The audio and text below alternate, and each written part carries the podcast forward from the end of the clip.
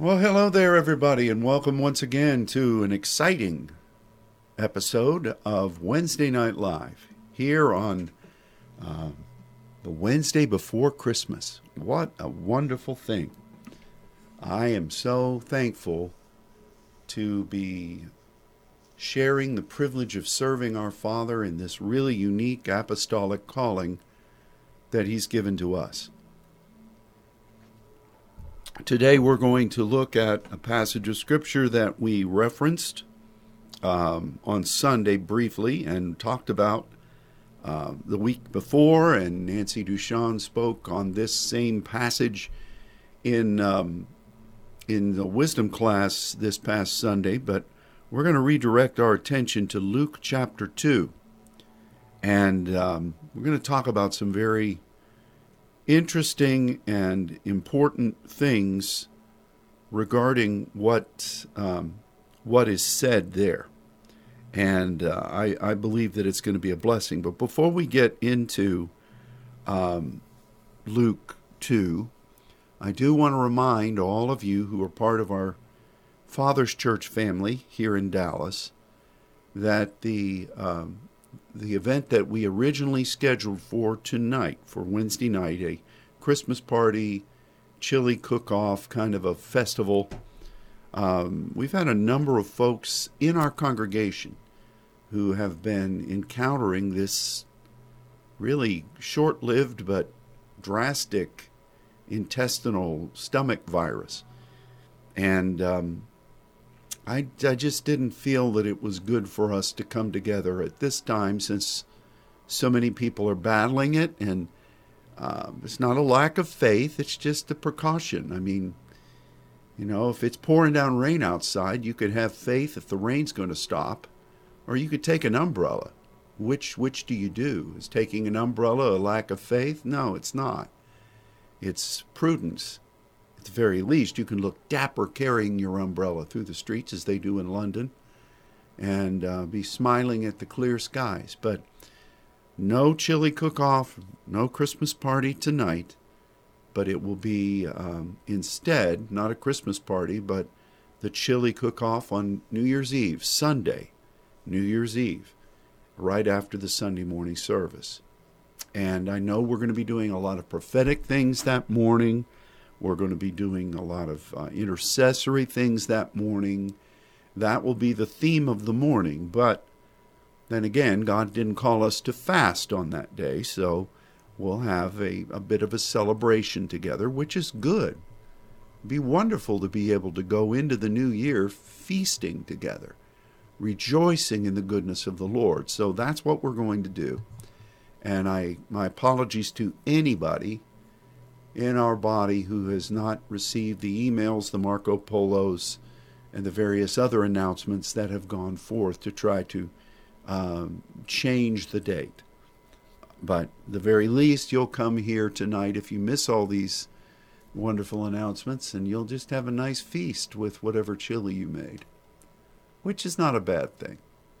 So, Luke chapter 2 we have the time where the disciples, um, basically, in the embodiment of the shepherds, what I mean by that is that those shepherds represent something prophetically about the good shepherd coming, being the over shepherd of uh, many shepherds who will go out and uh, eh, go into the pastures that Jesus has created. Jesus is the door of the shepherds all of those things that are said, and the uh, the shepherds are out on the hillside.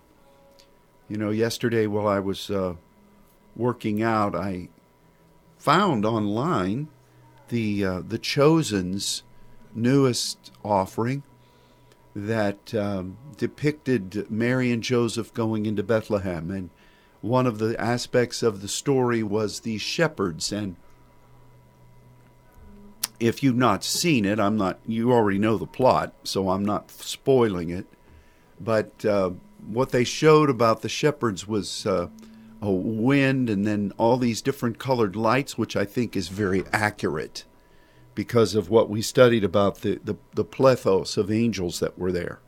and the various varieties that God had created for his service. And it was really interesting that they showed Joseph and Mary being able to look out from the manger and see this color display out on the hillsides. I don't know whether that really happened or not with Joseph and Mary seeing it, but it was really fascinating. But here in Luke 2, it says that the angel of the Lord, Luke 2 9, came upon them, and the glory of the Lord, which I think again is wonderful. We've depicted this the the the way that the, the multiple colors forming the white light of the Lord were all present there. And the glory, of course, is the fire and the uh, the vibrancy of God doing something that uh, was setting in motion His purpose and plan, shone round about them. And um, the angel says in verse 10 Fear not, behold, I bring you good tidings of great joy to all people. And then uh, the sign of the, the, the baby lying in the manger, wrapped in swaddling clothes. Then here comes the multitude of the heavenly host praising God, saying, Glory to God in the highest on earth, peace, goodwill toward men. Now, what do we want to focus on here? Because we've talked about several aspects of this already in the in the past couple of weeks. It dawned on me two factors. First of all, that this was the angel of the Lord that was coming, and that's significant in the scripture. And secondly, these angels were praising, and this is Aineo, which we talked about two weeks ago on Sunday. And we also then shared this past Sunday that this word is um, is in the same etymological group as friend, our spirit breathing, and then us gaining the euphragno of uh, of the passion of the Lord and our understanding and all the derivatives that come out of what happens when our spirit, born again, only born again through Christ, begins to communicate with God in diversities of tongues, unknown tongues, and um, and then the ramifications of that for the kingdom and how it develops and grows us. But these angels are speaking this aineo, which is basically the concept itself. It's basically the fullness of how God is progressively revealing and partnering with us to intercede and display his mysteries. The angels are, are really proclaiming the, the essence of what this is. And here's the other thing about it up until this point in God's dealing with men and women after the fall of Adam and Eve, um, you you did not have this capacity of for the human spirit to be born again and then to be able to to communicate with God as what happened in the day of Pentecost at the birth of the church, the promise of the Father. None of that was possible until Jesus. And so these angels embracing the plan of God for man, which was important in the schematic of dealing with the rebellion of Satan and the fallen ones. Um, here, the angels are really declaring this wonderful gift that would be available to human beings this this that it would um, that would be good tidings of great joy which will be to all people available to all people. This this idea of um, a savior that would make possible God's plan for his spirit within us to be able to function. And the great joy if you you can study this this week this isn't our message. This is not our message. But the great joy that is is there, and that's chara, which is a, a, a function of grace, the megas joy, that now joy, grace, would be able to be engaged in by people throughout the world. That that is that is a wonderful, wonderful thing. The angels are basically declaring that God was now making a way for mankind to function in in the way that he originally created them to function, us to function. I think that's glorious. So if you study this chara, kara, uh, which is again grace, just look at it through Scripture and see how many times, from the aspect of grace, not just giggling happy, but the aspect of grace, that where this word is used, you see that people or the plan of God is stepping forward into the new. And that sense of accomplishment is um, is really what brings delight to us. And um, you know, you see when they saw the star, they rejoiced with great joy. The Magi, the first issuance of it. I said we weren't going to teach on. I'm just going to cherry pick a few things. Why were they with joy? Because something that they had believed for, studied about, now they see it and they think, okay, this is happening. This step forward is happening. And there is a drive of grace when you've been offering supplication in God, spirit of grace and supplication.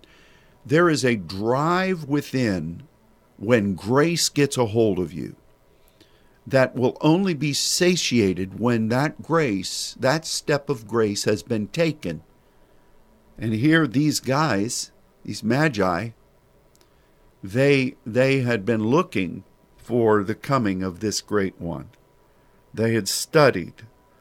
They probably had prepared because obviously they were ready to make this long journey.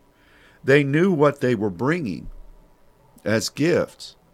So when they saw the star, they rejoiced with exceeding great joy. It was because of grace. And um, I, I just, you, you just look at this. Um, the parable of the sower, how does that work?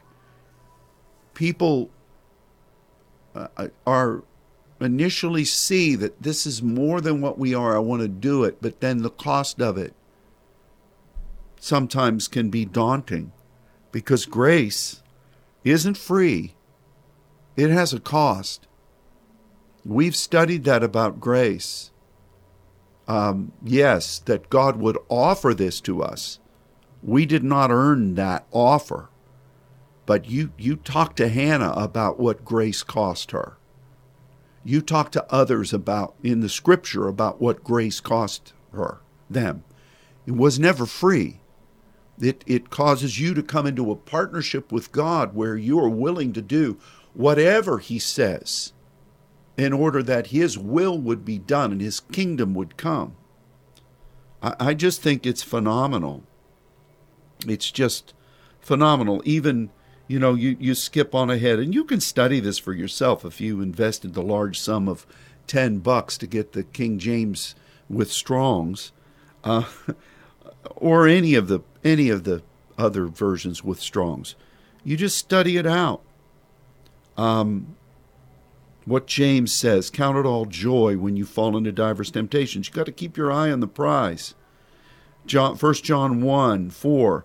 Um, these things we write you to that your joy may be full. Jesus told his disciples, um, ask and you receive. Aiteo, aiteo, that type of prayer that we've taught on a lot where you're serving God. It's the Sha'al of the New Testament. That your joy, that grace might be fulfilled. And then the final one, 3 John 1, verse 4. I have no greater joy than to hear that my children walk in truth. These children are walking in the, the wonderful privilege of the Spirit of truth revealing things that have not been seen there's a difference between uh, walking in the facts of the Scripture, which is a great thing to do, There's a difference between that and walking in truth. You know that, don't you? I grew up in a regimen, and I studied in a regimen of biblical pursuit that was based on biblical fact. Thank God for it. We need that foundation. But when you begin to engage in truth, you're going where, borrow a Star Trek line, no one has gone before because the Spirit of the Lord has revealed it in our day. And He's, he's taken the cover off and He's allowing you to walk into places that He's reserved for this hour. That's how the Spirit guides us into all truth. It's not into all facts. You can you can have facts, but I want facts and truth. Just the facts, ma'am. No, we want more than just the facts. We want the truth. And so joy is what this angel is is declaring and um, it's megas joy which means that this opportunity is going to be known f- through people who will accept it. And this proclamation then for the plethora of angels that come is is about how um, we have the privilege of fulfilling this plan that has only been possible because of Jesus. Because then our spirit can be born again. You know, let's talk about that for a second. That is a that is a monumental that is a monumental understanding. You understand that. You're not going to read that in your Dake's Bible or any other thing. This is something that you've been living as pneumaticos diversities of tongues people. Don't be dolts with this. Recognize the treasure that God is giving you.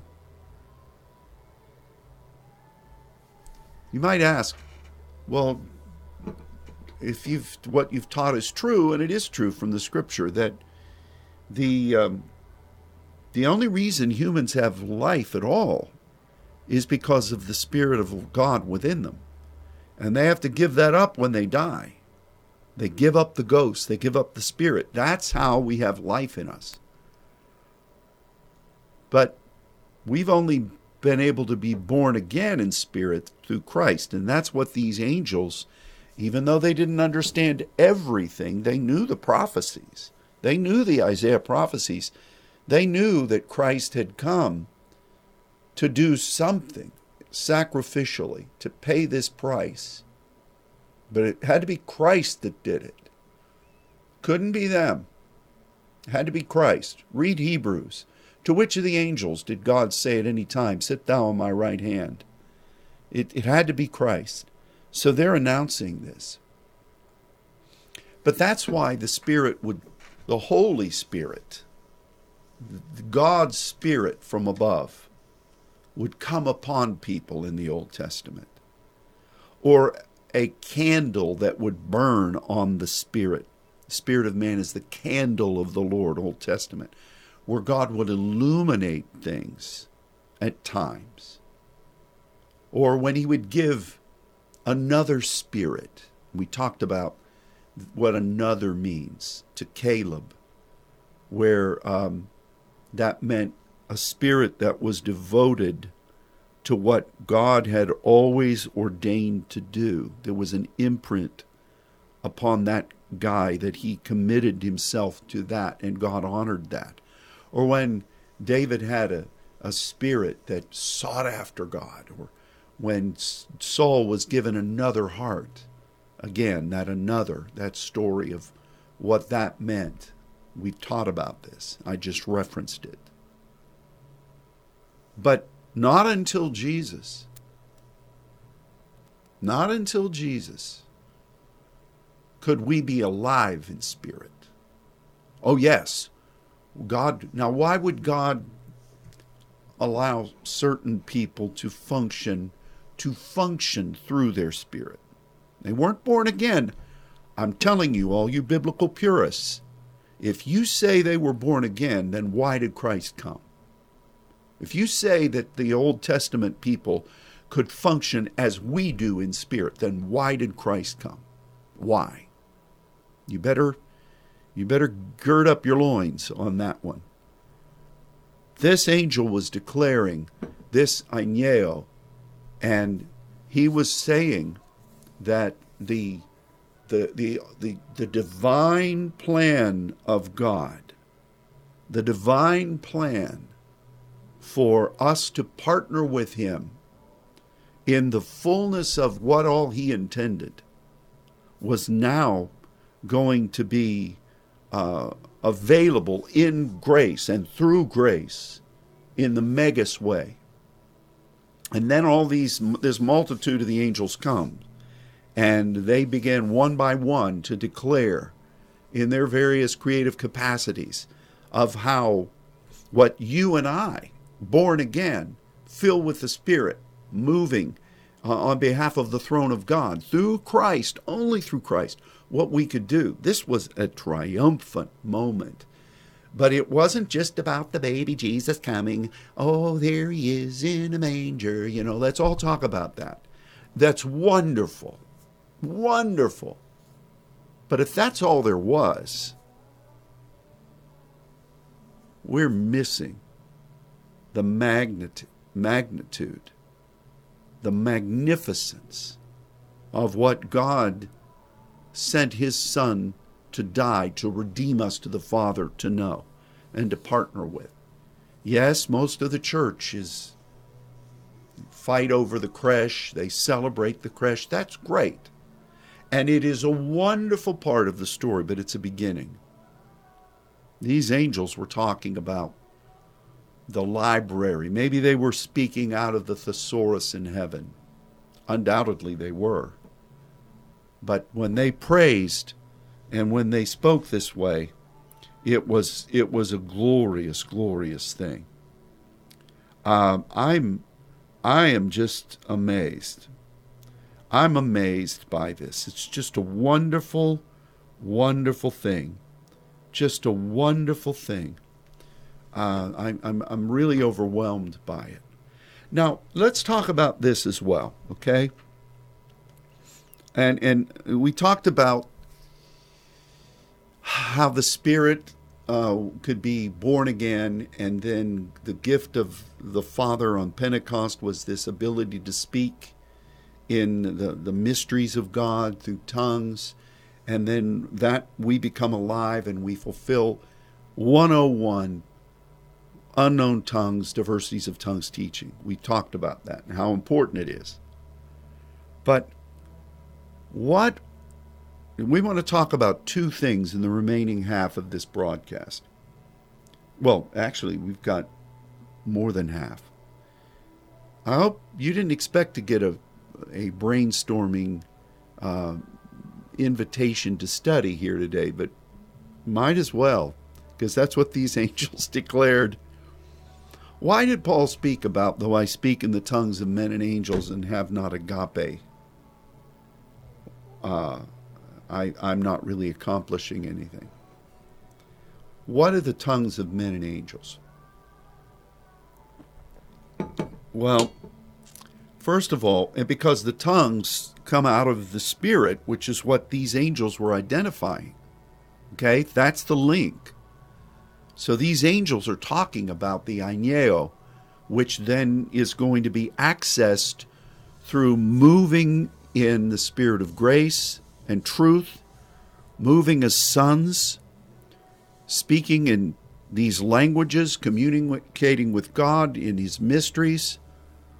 So, this is an angelic discussion. The tongues of men are how God originally intended for mankind to communicate with Him. It was originally one language but then it was split at Babel and scattered. And so many of those languages have disappeared. Hundreds and thousands of languages are gone from the common speech of men and women today. You realize that, don't you? You know, we're in Brazil and they were uh, somebody was studying about how that thousands of languages that were originally part of that massive land uh, in South America are, are now extinct. And each one of them had some efficacy for the creation of God and in communicating with God. And so when we speak in the Genios lelia, we're speaking the languages of uh, we're speaking the languages of the Genos, what God originally created, the Genesis, the Genos, the genetic, in that language. And God utilizes these many, many tongues to speak those and the mysteries. It's, it's, it's wonderful to God's ears and to his heart. But, but it's also a fulfilling of battling against Mystery Babylon, and it's also speaking about the histem, into the histemes and the uh, the deposits of the glory that are around the earth. Uh, when you travel outside of the little cocoon of the United States and you go into multiple countries and you utilize these gifts of the Spirit, you sense the differing aspects, same God, but differing dimensions of how God's Spirit is deposited into the lands. You just do. So the tongues of men is is um, is important in conjunction with the agape or breathing hard after the purpose of God. Is not just being peachy sweet and doing sweet things and having uh, having love or charity. It those you dumb it down to some sociological kindness, and that's a good thing to do. The sociological kindness, philanthropic, benevolent. Yes, we should do that. But agape is the driving passion of God's heart. And so, if we don't have that, what in the business are we praying in these languages of men? What about the languages of angels? And here we get deeper because we studied recently about further understandings of the angels serving those that are heirs of salvation. They were created for that. And what the liturgos, the, the service of these angels is priestly serving what God is trying to do through us, which God's plan it's not our plan, it's God's plan. Thanks be to Him. What an honor. But there are ways that God will allow us to speak in languages through our spirit, His Spirit empowering His Spirit within us that's born again. There are ways that God will allow us to release His commands through these languages. And the angels recognize the difference between those communications and the other variations of language. That is very important. Also, when we are partnering with the angelic, when we're going into places that God is redeeming and we speak into them, there is there is uh, there is something that is on a higher level a spiritual level that we're communicating. And it is it is really the epangelo. It is it is the it's the angelic release, the way the angels speak into the creation of God. And you know, like angels opening the prison doors or speaking to the waters and or, or you know all the things that we see angels doing, commanding the hail and all of those things. There are times when God allows us to speak into creation through these languages that are that are angelic uh, that have only been utilized by the angelic regularly to this point for creation, for doorways, for gateways. And so the angels knew that was going to happen as well. And they, they speak this plan knowing full well that now we're going to be uh, communicating on behalf of the Father, and they're going to align with it. So that's kind of interesting because this angel, de- these angels declaring, praising the Aineo, um, they're really talking about the capacities of what our born again spirit then moving in these heavenly languages is going to entail for them and for creation. And they go through how it's going to change creation. It's it, all of these wonderful things that were again point by point detailed in a beautiful way in the wisdom class this past Sunday. Um, so let's talk about one other thing. Why was this the angel of the Lord who came? And this is a big study. What's the difference between the angel of God, the angel of Elohim, and the angel of the Lord? in the Old Testament the angel of Yahweh and the angel of Elohim. And what, what here is the angel of the Lord, which is the Kurios, which really aligns with the development, the Shaddai, uh, of mankind. What, what, why was this the angel of the Lord? I'll just say it that way. Well, let's first of all remind ourselves that in the Old Testament, the angel of the Lord spoke about the plan of God, and the angel of Elohim spoke about the heart and the passion and the relationship of God. So, we said in the spirit realm, everything has to do with uh, relationship, that's Elohim, and authority, that's Yahweh, the plan of God that's just the way it is. It's just function. That's just the way it is. Um, you find, like, you know, uh, yesterday on Saints Radio, Monica was talking about um, uh, Ishmael and um, Hagar and how uh, the, the whole story of Hagar. And if you look at how God dealt with Hagar, who would be Ishmael's mother, Abram's son, Abram's first son.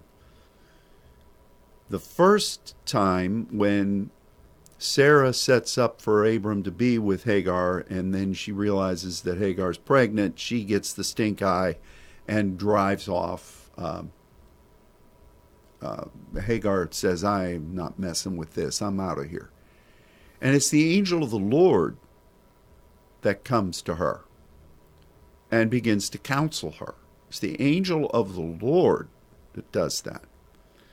And then they have this really odd encounter at this basically at a well that is hard to pronounce Bir Lahai Roy. Bir Lahai Roy. And that's that's an interesting word in conjunction with the angel of Yahweh. And, and you know, we should break this down and teach on this this particular well because it, it really means the well of the living one who sees. And the beer here, we've taught about beer, but that is that is an interesting word that that really starts, the bar is to write down. Yes, it's function, but the base of it is to write down, to script. And, and really, the bar, the fire of God, the, the burning of God, is happens after you have fulfilled what is written, after you have surrounded yourself with the treasures of understanding and partnering with God, which is why it's judgment and burning, the mishpat of God, the purpose of God, the law of God has to be partnered with, understood, taught, and, and that becomes a bastion from which function happens. So, why would they call a well that? Because boy, you you you have to discover the well, you have to know how to process the well. It really is indicative of the the wells of the Lord within, springing up within you.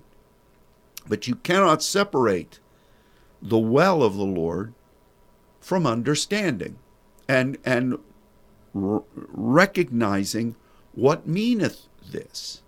So many people in the church, and I know this as a teacher, and you do too, want to remain ignorant. They just want you to make it simple, make it simple, like a little kid in the class that doesn't want to study. You're going to have a hard time moving in the kingdom if you don't devote yourself as the apostles did. We're going to devote ourselves to prayer and to the ministry of the word. You've got to study to show yourself approved. You've got to learn. God created all of us with the capacity to know Him and to know His Word. And that's the essence of Bar. That's the essence of beer. And that's why when you came upon a water source, what they said was, Oh, this is wonderful. This is what we need. We can now prosper. We've come to the treasure that makes life possible. You cannot survive without water. And that's why when you study about, we're connecting all of these things. The friend, the, the essence of, of the, in the Old Testament was this, the, the way that the, the bricks surrounding a well were, were positioned so that people could access. This is just wonderful. So the angel of the Lord is speaking to Hagar about Abram's first seed, which would be Ishmael. And they call this well, first of all, Beer, and then Lahai Roy. Um, this this is just amazing. I mean, it's there's something in this for us. Okay, there, there's something in this for us, because le in the Hebrew particle is something that directs toward motion, and then haya means to live, which is we come into the Greek language, and you speak about kairos, something that is living now. That's the A I R it comes from this. It means something that is alive and living. And then Ra is Ra, it's that hey, you've come upon this, you see it. You you are now you you you're now functioning in the way God has shown. So the angel of the Lord comes to Hagar and says, You need to go back God is with you. Serve there. And uh, it, there's a real lesson in there's a lesson in religion because religion is never going to openly welcome this. Sarah represented a, liz, a religion in this. Yeah, you know, she was barren, and I'm not saying she did that on purpose. Stick with me, but so many times when God reveals these deep truths, there are myriad understandings. Abram should have never been with Hagar. Well, God was blessing it. And sometimes when the religious circle is barren, you got to show this is how life comes. And God honored that. Somebody had to partner with the, the way of God, the plan of God. And so for her, Hagar, she understood that this was what God ordained because Beer functions with Yahweh. That the plan of God has to be particularly taught. It's not facts, it's based on facts, but it's it's evolving, it's moving forward in grace. We're saved by grace, but then you got to grow in grace, and this is a factor of grace.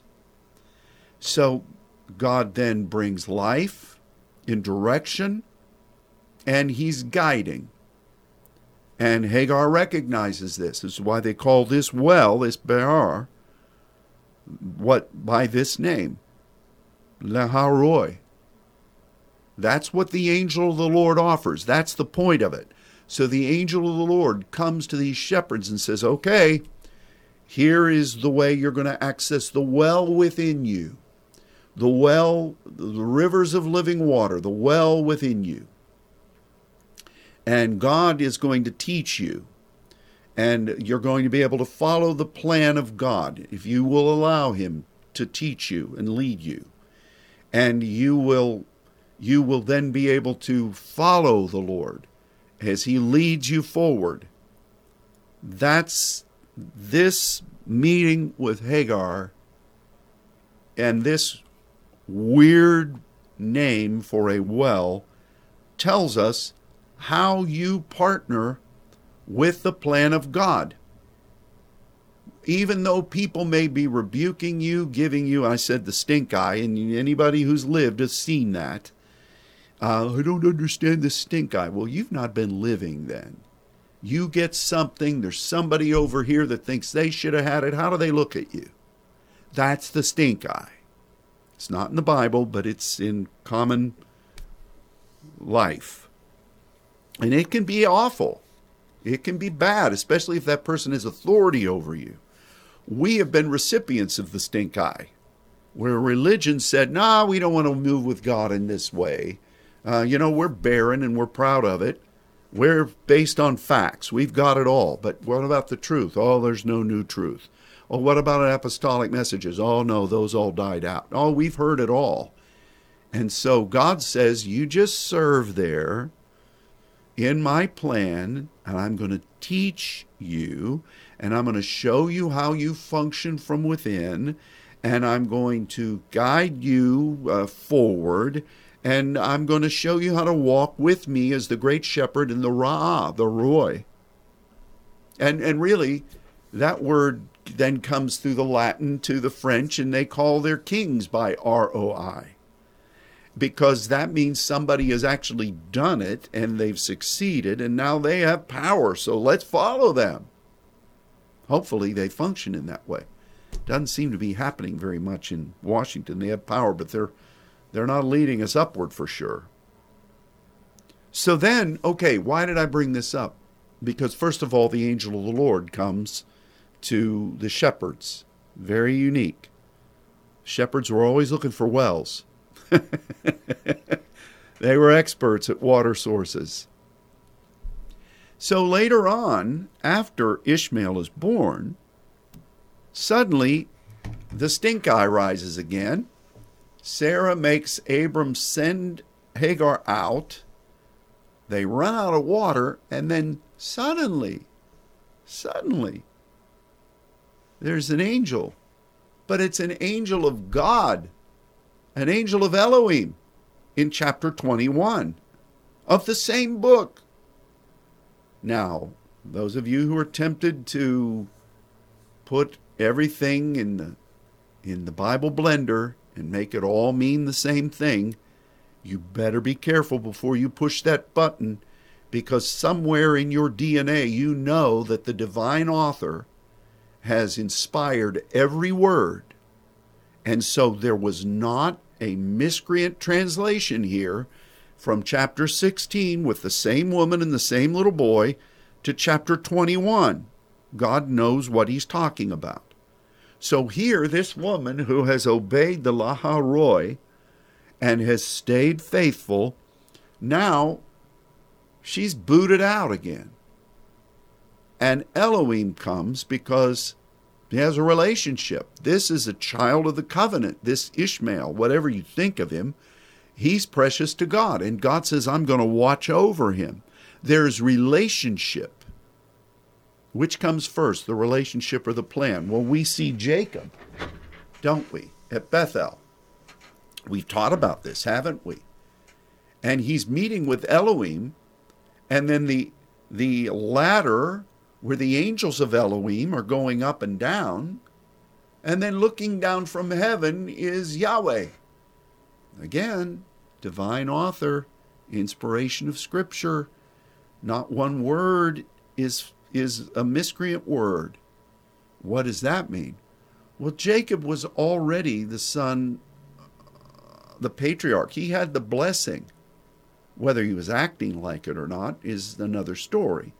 So he was already functionally in the promise of Abram and the promise of Elohim. Do you see that? And then the angels of Elohim, off of that measure of relationship, lead us into the privilege of partnering with the plan of God, which is Yahweh. So, which came first, the Yahweh or the, or the, uh, um, or the heart of God? Well, it's it's all He's all the same. He's one, but you you have to be led to obey His plan. If you draw nigh to me, seems I read that somewhere. I'll draw nigh to you. It's not works, but you've got to show some initiative. You've got to say with Mary, let it be unto me according to your word. Um, and then, as you begin to partner with God, you show yourself willing to serve Him, then you ingratiate yourself to His heart. And then He begins to know you in a deeper way. And you, you begin, God's always love, He's always wanted that, but you've got to show some initiative. You can't just sit in the back pew and say, well, if it's gonna happen, it's gonna happen to me. I've been everywhere. I've done everything. I know God. My Aunt Nellie knows God. My dear old mama, whose Bible I carry, knows God. If God wants to do it, He'll do it. Well, just go ahead and dry up and die. But if you want to know God, you've got to search for Him. And so the plan of God leads you to the heart of God and the heart of God reveals the plan of God, and so goeth the wheel within the wheel. Which comes first? Well, of course, God is one. God is a God of love, He's spirit, He has His purpose. So, how do you separate that? You can't. He's one. But the way He reveals Himself to us is his heart extends the opportunity to partner. Will you? Who will go for me? Here am I, send me. What would have happened to Isaiah if he'd just had an encounter there? Well, well, bless God, there I was just in the temple. We were all despondent because Uzziah had died. We didn't know what was going to happen. We didn't know whether we were going to have to pack up our bags and move to Florida. Uh, you know, we didn't know what was going to go on, and suddenly there was God. What was I going to do? So Jim Bang, there he was. Just like my old Uncle Rufus sitting in the back pew said, I, I, there was God. And he could have told about his, his experience. And that would have been it. Until he said, Here am I. See, God's plan looks for a partner. You know, Caleb, who had another spirit, Joshua. We're well able to go up. Was God's plan there? Yeah. Was God's heart there? Yeah. Was it God's will for them to take the land? You better believe it. Where was Moses in that? You hear Caleb saying, We're well able, let's go up. Moses is watching. See, as the leader, I'm not saying I'm Moses, but in any paradigm of function, there has to be a leader. If there's not one, the enemy will take over. And you better pray your leader wants what God wants and not just says he does or she does. Moses is watching all this. Caleb says, We're more than able. Somebody has to say, Go. I'll do it. And God noticed that. And guess who got to go in? Caleb and Joshua. Somebody who said, I'll, I'll go with the plan of God. So it's the angel of the Lord that comes. See, we got back to Luke 2, didn't we? It's the angel of the Lord that's speaking to these shepherds, those that would be the raw, function in the the ability to see and follow the good shepherd. And he's saying, "Hey, here's a plan that's uh, going to be made possible to you. It's it's going to be great joy and it's going to be to everybody, but not everybody's going to want it." See, that's what the progressives are saying now. Aren't they? Jesus came and he gave himself so everybody's already saved. You can do whatever you darn well please, and you're okay. I'm okay. You're okay. And then the next step, they start mocking how the God of the Old Testament is a big meanie, and, you know, how could a real God destroy his son and offer bloodshed? So this really wasn't uh, an, an actual blood sacrifice. Jesus was the cosmic Christ. Just idiocy. Totally decimating. Not decimating, that's not that's only one out of ten. Totally obliterating the whole meaning of this story. These angels come and say, Okay, boys, shepherds, we're coming to you for a reason. God's doing something now that is going to make his plan, which he always wanted to do, in his timing, he's sending his son. And this whole arsenal of understanding, function, seeking after God, knowing him as sons, it's all going to be made available to you. And guess what? We are going to partner with you. In fact, we're going to serve the heirs of salvation. We know that God has this final plan that's going to happen, but we don't know exactly how he's going to do it. It's going to be mysterious. In fact, every now and then we're going to want to look in, peer in to see how he's doing it. It's just glorious. We're willing to go along with it. How about you? The greatest gift of all is being born again. What you do with being born again, in spirit, within, in partnership with God, seeking truth. Truth, not facts. Truth. There's a difference. That's up to you. Ain't nobody going to make you do it. If you sit around all day waiting for it to drop on your noggin, you're not going to go anywhere. You got to engage with the plan of God, serve Him in the heart and the love of God and utilize the capacities. But this aineo, this is a key word. In fact, this is the word I've been waiting for because all this study about phren and phroneo and all of the things we've studied throughout the New Testament, linking it back to the Old, this is this is the opener because this is when it was presented. This was this was what the angel spoke about in regard to the coming of Jesus. Do you realize that? Do you realize that? Think about that. Here are these angels. The angel of the Lord comes and he says, Hey, you should be happy. Grace is coming to you in a way that it's never come um, it's going to be available to everybody on earth. You, you should rejoice. And uh, you're, you're going to find this gift from God. And he's going to be wrapped in swaddling clothes in a manger. He's going to be your sign. And um, then suddenly there's with the angel this host, this plethora, and they're praising. Aineo. That's what they're talking about. The Son has come. He's offering himself to redeem you to God. And through that, the promise of the Father is going to give giftings and capacities to the ecclesia if they will function in that way.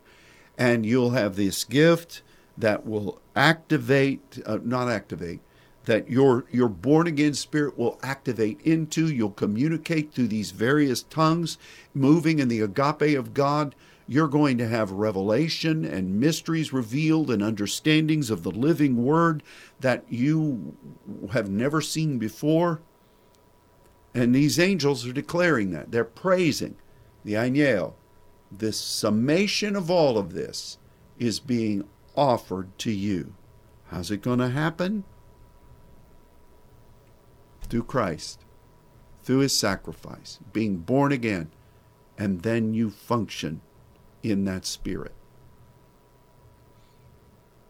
I think that's great. So the angel of the Lord comes, offers the plan. Where's the angel of Elohim? Well, he didn't have to come. Why? Emmanuel. God with us, Elohim with us, had just been born. We have the privilege of knowing the Father, knowing His heart, only through Jesus. No man or woman, no man, no man or woman comes to the Father but through Him. He is the door of the sheep. He is our elder brother, which is really an Adonai like function. He is the one, which is why they he's the Lord. That's not Jesus' first name, Lord Jesus Christ. First, middle, and last, Lord Jesus Christ. No, you've got to follow the plan of God. You've got to know the heart of God, and you've got to you've got to go in that plan. I mean, that it's just wonderful. But the essence is serving, knowing God, serving Him, loving Him. But the plan is what the angels follow. The angels you know, so why were the angels called the sons of Elohim in the book of Job? Why was that? And this is where the progressives just go wacky. They, they just go off on this. And they try to get everything confused. Why was the commandment of God uh, to Moses written on the rock, you'll serve no other Elohims? Why was it that you won't proskuneo, you won't sha'al, you won't proskuneo before any other Elohims. Because there's a battle for the love, there's a battle for the devotion to the heart of God. There's a battle for that. And these many of these angels that were created to participate in that know just enough about how man functions to where they tap into that passion and then they become in their own thinking gods. And that's that's it. So don't give your gifts don't lay before these demons who are who are absconding with that part of your heart and your love that's reserved to really Elohim. They call themselves Elohim. Maybe they were even created to facilitate and to partner with that. Maybe, maybe, maybe You underline that word, maybe. I'm not adding to the scripture. But maybe these sons of Elohim were standing here, the, the, the ones that didn't fall like Lucifer did. Maybe they're here declaring. Remember, what was the discussion in the book of Job? Have you considered my servant Job? God said. Elohim said to Satan. these sons of Elohim were there. Were they functioning in support of Job? Probably. Undoubtedly. But not in a way that the New Testament was. So I think that the sons of Elohim in the book of Job were angels that were created, maybe Gabriel obviously was one of them. Michael, Michael was one of them. Now, if you believe the Catholics um, and their teenage mutant ninja names, maybe Raphael. I, I'm, I'm not saying that. But, but these ones that we do know, those are the only two godly principalities that are mentioned in Scripture. Forget about the, the apocryphal stuff. I'm just going off of the King James. I'm going off of the canon of Scripture, not just the King James, the canon of Scripture. Um, that that these were created to serve God. Why was Gabriel? Why is Gabriel a communication angel? Why is he there beholding the face of God at the right hand? Because Jesus is there. Why is Jesus there? Scooch over, Gabriel. I'm here now. Because of us. That's why he came. That's why God came to make that right hand place available for us. Do you understand this? So the angels of Elohim were simply those that God created to devote themselves to God's plan, which is partnering with us to fulfill His eternal majesty. Do you see that? So they weren't a bunch of little gods running around. They were devoted to God. So if if there are miscreant spirits that rebel against God, that many of them were created to be assigned in specific places around the earth, deposits of the glory, which the enemy clearly said were under his purview in the wilderness temptation, and Jesus didn't deny that. And the discussion there was about proskuneo. These beings are there. And they're telling people, you know, we're really gods. I mean, it's all over the internet. It's being taught by idiots in Cambridge and and uh, Oxford, and there are many people that are believing these doctrines of devils, who should know better. Well, the, the, we're really gods, and this one big meanie god kicked us out, but we're all coming together to do him in. Will you serve with us? After all, this one big meanie God is a bloody God. Oh, he's terrible. That's what's being said right now in Hollywood fashion. You know that, don't you? Or you should. So, this idea of the sons of Elohim and then these little miscreant ones that rebelled against God, they're not gods. What is Elohim? It's God's heart, it's God's love. They were created to serve on behalf of that. These fallen ones were, many of them were created to serve in facilitating what God's created role for man was. And so God says, they know how this is supposed to be done. Don't play with them. Don't lay before them. Don't worship them. That belongs to me. You will have no other Elohim before me. I am a jealous God. What is the kana of God? What is that? It's God's purpose, His plan, what He wants for us, how He wants to move. He's a jealous God. Which is why when Melchizedek saw Abram, he said, Oh, Abraham, friend of the Most High, possessor of heaven and earth, Kana, the jealousy of God. Do you see that? You may not be reading this in the Pentecostal Evangel, but it's good reading and it's right there in the scripture. And those are truths that God has wonderfully revealed to us from His Word. So we're back to Luke 2.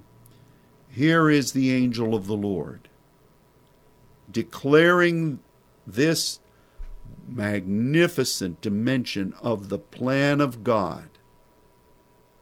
And then when he says it, in conjunction with Jesus, suddenly there was with the angel the plethos of this great host, department after department after department of the angelic, and the leaders of them come, and they begin to praise.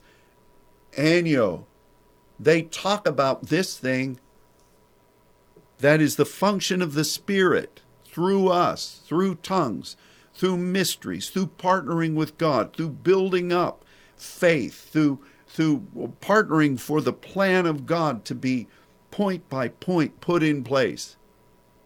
The revealing of truths from His Word, the Word come alive. All of that, the angels are presenting that possibility for the first time. How will it be unlocked? Only through the blood of Jesus. Only through the sacrifice of Emmanuel.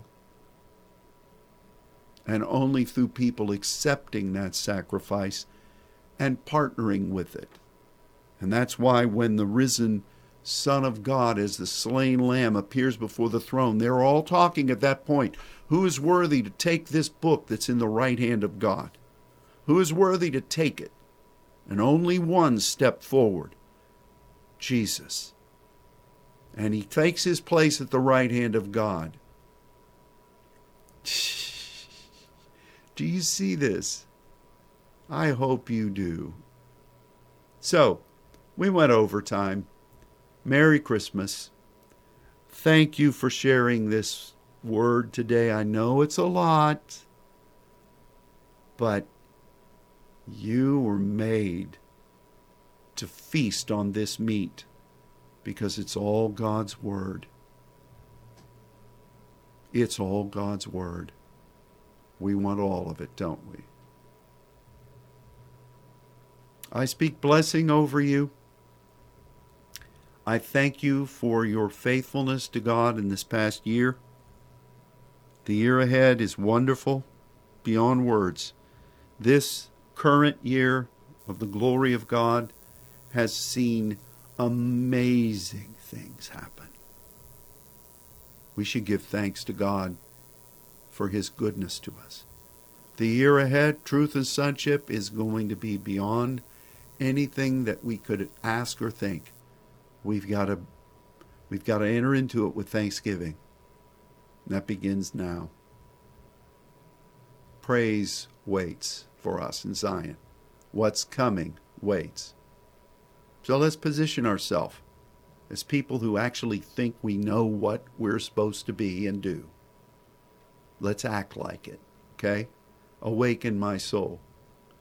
And let's be what God created us to be. So, once again, for those of you who weren't paying attention at the beginning of this broadcast, for those of you here in Dallas, there's no Christmas celebration here at the church tonight, as was previously announced. That's been moved to New Year's Eve after the Sunday service. Okay? God bless you. I enjoyed this time with you. I hope you you, you did too. Until Sunday at 11 o'clock. 11 o'clock Sunday is when our service begins on Christmas Eve. No Wisdom Seekers class this Sunday. So, Sunday 11. See you then. God bless and goodbye.